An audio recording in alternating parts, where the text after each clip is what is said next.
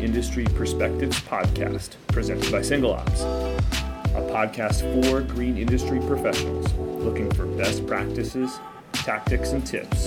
This is bonus content from SYNKD Live 2024. Welcome back to another bonus content from SYNKD Live episode of Green Industry Perspectives presented by Single Ops. I'm Jay Worth. Super fortunate that Claire Goldman has given me some time. She's the principal at R&R. Principal, CEO, what's the title? I don't know. It's I'm I run the show. Okay, she's the boss at R&R Landscaping, uh, right outside Auburn, Alabama.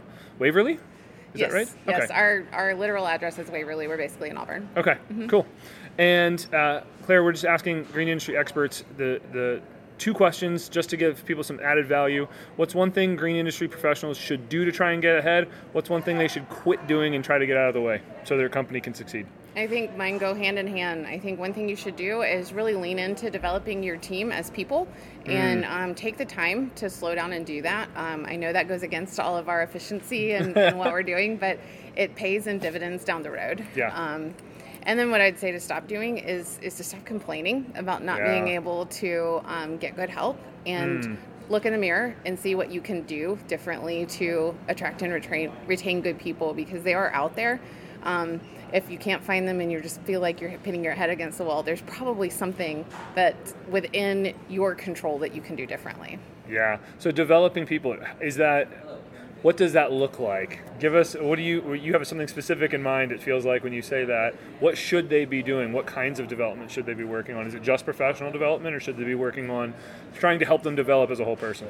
we really focus on the whole person and it seems counterintuitive sometimes when we're talking about like you know how to budget your finances or you know things that are going to help you at home but when our teams know that their basic needs are met and they're taken care of and, and they have a stable place to be that where they're loved at home Yeah. then they can come and give us their best at work so Yes. being able to coach through that um, how you communicate with your spouse things like that um, we've talked about that a lot and you know the way we present ourselves to our clients and we always put our best foot forward and then sometimes we go home and the people we love the most get our worst and Yeah. so we've challenged our team to go home and communicate with your spouse the way you would with a client and we've gotten some pretty funny stories back from them on like catching themselves and Yeah. trying to take a step back so just little That's things like that it doesn't have to be overly complicated just taking the time to do it and to care I love it. And then you said stop complaining you can't find good people. God, I'm so tired of hearing it. I know it's a challenge. Look, I get Yeah. it. I get it. But at the same time, like, I've just been working with a bunch of subcontractors right now on my kitchen renovation, so maybe I'm a little jaded. But every time I ask about scheduling, they won't even tell me when they're showing up because they just want to complain about their employees don't show up. And I'm like, okay, buddy, I got I got people that show up every day. Right, So right. I just I feel like it's it's an excuse at this point. Yeah. And um, if you don't have the number of people that you need and you really can't find them, then maybe you need to scale back on what you're doing. But if you really are looking and you're putting those those things in place and you are developing the people that you do have, That's what I was gonna say, yeah. Then those people are going to go recruit and, and refer great people for you. And say if you don't have good people, maybe some of the onus is on you because you mm-hmm. haven't developed good people.